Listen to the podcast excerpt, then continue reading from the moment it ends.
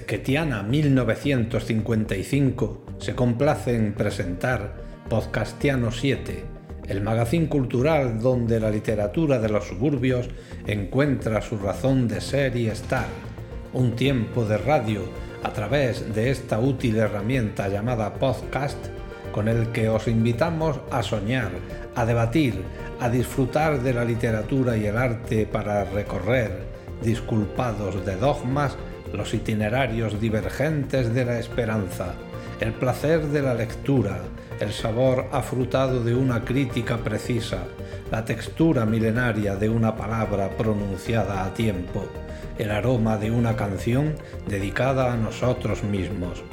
Una oferta de entretenimiento literario que, sin más preámbulos, comenzamos ahora.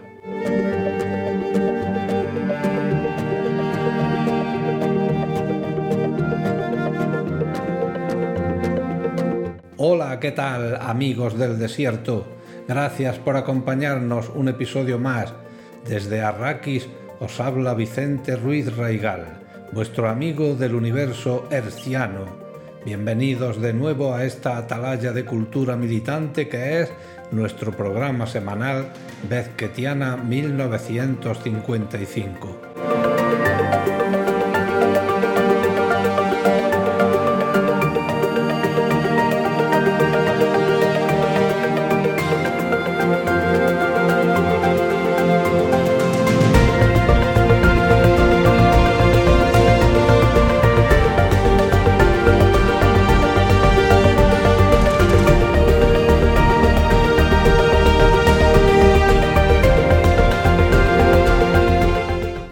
Recordar a Borges, así es que me dije, deberías hacerte el ciego a ver qué pasa.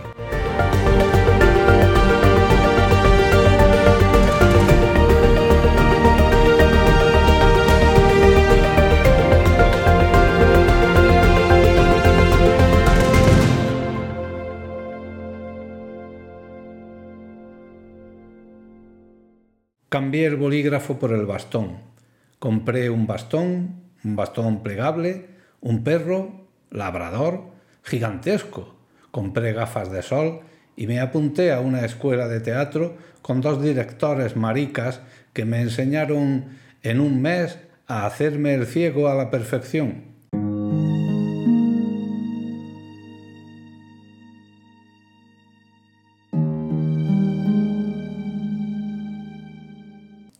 Casa y les digo a mi padre y a mi madre, emocionado. Los vi, he visto a Borges y a Octavio Paz. Mi madre me hace preguntas, me pregunta si les hablé, porque ella sabe que los admiro, y mi padre me lanza un correazo y me grita de maricón para arriba, y a los cinco minutos ya estoy con un delantal blanco lleno de sangre cortando piezas de carne en la carnicería. Ah, eh, se me ha olvidado decirles que mi padre es carnicero. Para la explotación de tu propia familia es una ventaja que el comercio, la tienda, quede en la planta de abajo de la vivienda y en la planta de arriba el resto de departamentos. No se tarda nada en bajar a trabajar y en subir a dormir. Así hicimos construir nuestra casa, bonita, de dos plantas, por fuera toda de amarillo.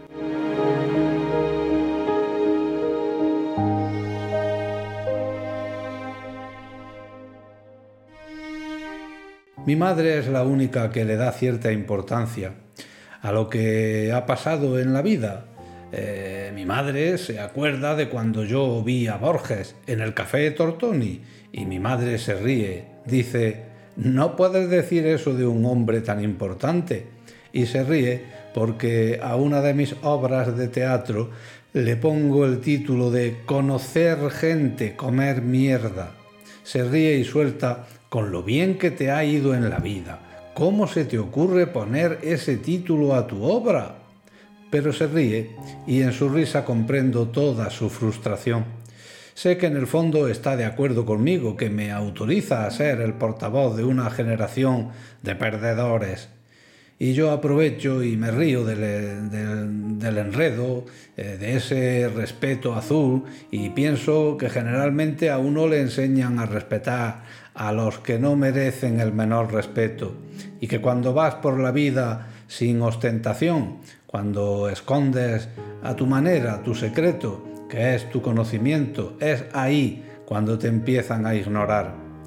Así que le suelto a mi madre en la última visita, cuando mi padre palmaba y al final se salvó la frase, la inteligencia y la educación están en las antípodas, mamá. Y le pego dos tiros.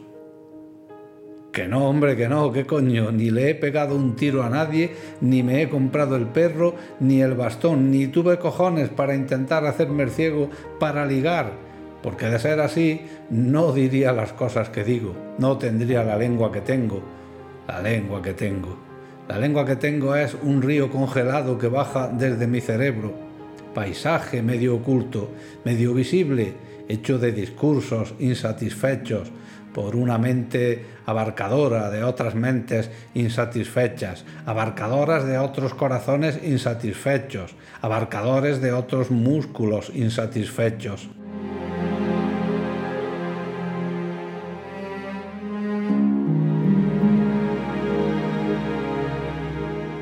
Cuando se muera mi madre, se va a morir mi memoria, porque mi madre sabe el día y la hora y la cara que puse delante de todo lo que ha pasado en la vida. Cuando se muera mi madre no voy a saber nada, por la poca importancia que le di a mis pasos, los tomé como lo que son, pasos, y ya está.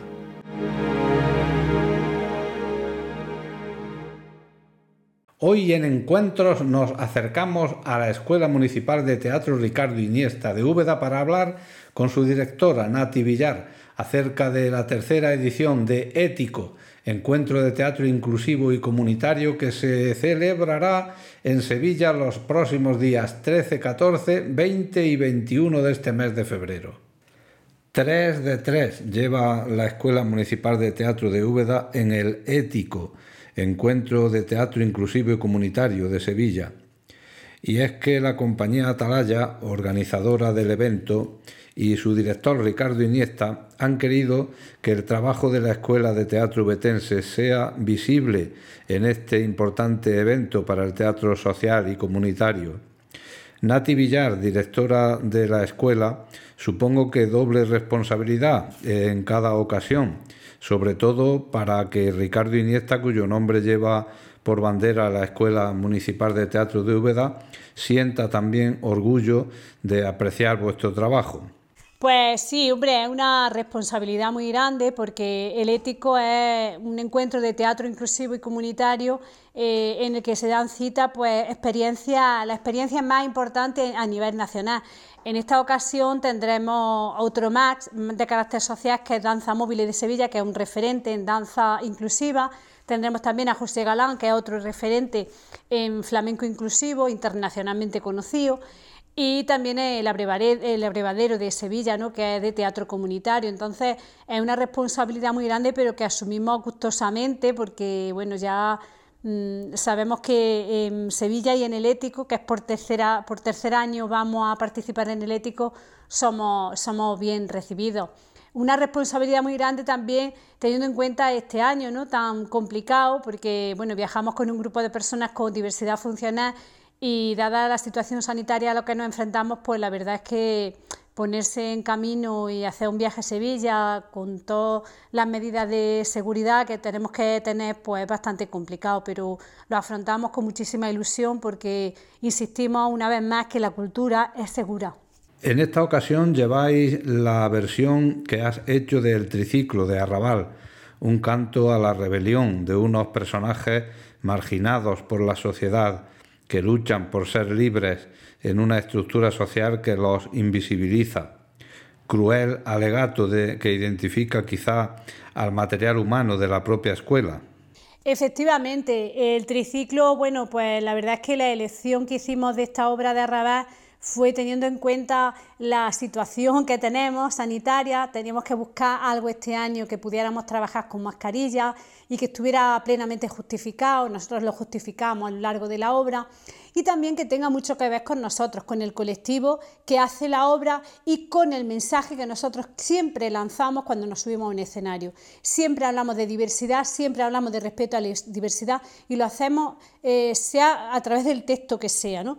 Entonces, aquí eh, los personajes del triciclo de Arrabás, que son indigentes, viven en, en los márgenes de la sociedad, como viven y pasan desapercibidos muchas veces las personas del colectivo mm, de diversidad funcional, ¿no? las personas con las que habitualmente trabajamos y que son las que ponen en pie este espectáculo, que, que, que nos hace ver que precisamente ellos no están en los márgenes, ni mucho menos, para poner en pie un texto de Arrabás con este compromiso social y con esta valentía, hay que, hay que estar muy en la realidad y ellos están muy en la realidad, nunca están en los márgenes, pero esta sociedad ciega, pues, o bueno, ciega y alienante, ¿no? Los, discrimina. Entonces sí que hay un paralelismo entre los personajes de Arrabás y, los, y las personas que interpretan esos personajes y desde dónde los interpretan. Nati, lo importante de esta cita para el teatro inclusivo es, aparte de poder mostrar vuestros espectáculos, el hecho de participar en el foro de experiencia y debate paralelo, ¿verdad? En este sentido, ¿qué vas a plantear este año? Bueno, pues en el foro en el que nos vamos a dar cita a las cuatro compañías que formamos parte de la programación del tercer ético, a mí me gustaría plantear el tema de, de bueno, de cómo eh, cómo se está poniendo de moda, o sea, de, que tengamos cuidado con las modas, ¿no? Está muy de moda el teatro inclusivo, el teatro comunitario. A mí me consta que las cuatro compañías que vamos a estar allí, pues tenemos ya un recorrido muy grande, ¿no? Eh, pero es verdad que está tan de moda que, mm, que, la moda hace que se desvirtúen algunas veces las cosas, ¿no? Entonces me gustaría introducir en ese foro de debate ese tema, ¿no? Eh, ¿Qué es teatro inclusivo? ¿Qué es teatro comunitario? Definir muy bien eh, mm, cómo podemos catalogar cada uno de esos géneros, ¿no? Eh, porque si no, mm, flaco favor le estamos haciendo a la realidad de, esos colectivos sociales que están excluidos y que mm, a través del teatro pueden, pueden manifestarse y pueden salir de los márgenes de los que antes hablaba. ¿no? Entonces sí que me, gustaría introducir ese tema ¿no? y, también de hablar a raíz de ese tema de la profesionalización de este sector. No, no se puede trabajar con un material tan delicado, con colectivos sociales eh, tan delicados a través del teatro sin tener las herramientas que hay que tener. Entonces yo creo que es importante hablar también de la profesionalización de, las personas que llevan, que llevan estos proyectos. Pues gracias por compartir con nuestro canal de podcast estas ilusiones que desde la Escuela Municipal de Teatro Ricardo Iniesta de Úbeda tenéis. Gracias a ti, Vicente, por hacer visible esta, este trabajo ¿no? que llevamos realizando tantísimos años a pico y pala, porque esto es un trabajo a pico y pala y totalmente eh, y tenemos que ir improvisando continuamente, ¿no? porque lo, bueno de trabajar desde la diversidad y con este tipo de colectivos es que cada día te ofrecen algo diferente y eso, eso enriquece muchísimo el arte. Entonces, muchísimas gracias por dar visibilidad a esto y animamos a, a toda la gente de Sevilla a que el día, el sábado, día 13 a las 5 de la tarde estén en TNT eh, participando de, esta función y a las 6 de la tarde en el foro de debate porque seguro que, que de allí surgen cosas muy interesantes. Muchas gracias. Y recordad que el Ético en su tercera edición se celebra los dos próximos fines de semana, 13, 14 y 2021 en Sevilla, en el Teatro TNT de la compañía Atalaya.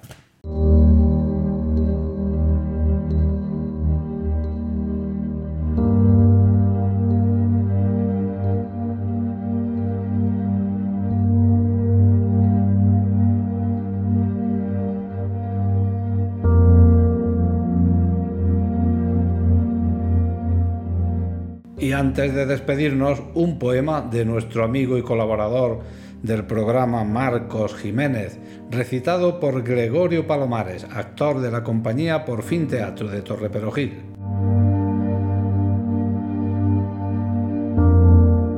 De nada soy capaz, un cobarde que se oculta en todas partes, hasta en los silencios de su voz. Soy un parias, un despojo de la vida. Siempre quise vivir bajo un puente, en un barco a la deriva. Una tarde abrí todas las jaulas que tenía, dejé que el cielo se cubriese de pájaros prisioneros. Me gusta ser parias, desecho de la sociedad, llorar a lágrima viva con quienes no pueden llorar. Un día, lloviendo a mares, pensé que las calles eran ríos embriagados que a borbotones me arrastrarían hasta el mar. Soy un cobarde, lo admito. Me hago collares de caracolas, en campos de amapolas me desangro, me enciendo cuando amanece. Por las tardes voy cargado de desencantos, por las noches no duermo. Tengo conversaciones importantes con los muebles. Tengo dos balanzas y un metro dibujado en la pared. Igual que digo una cosa, digo otra. No tengo miedo a las sombras. Algo es algo en este tiempo de oscura calma que como enredadera nos, envuelve. Es un privilegio ser cobarde en este mundo de valientes.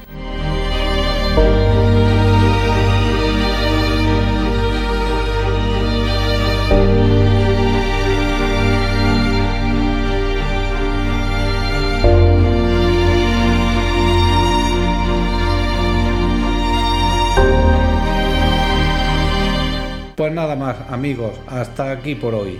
Nuestro agradecimiento en esta ocasión a Nati Villar, a Marcos Jiménez y a Gregorio Palomares. Y a vosotros, espero que estas gotitas de ternura para el alma y tibieza para el corazón os hayan envenenado un poquito más, endulzando vuestra existencia. Así que hasta la semana que viene y sed felices, pues pese a que los enanos se están haciendo más grandes que nunca, la vida es bella, hombre. Un beso a todos.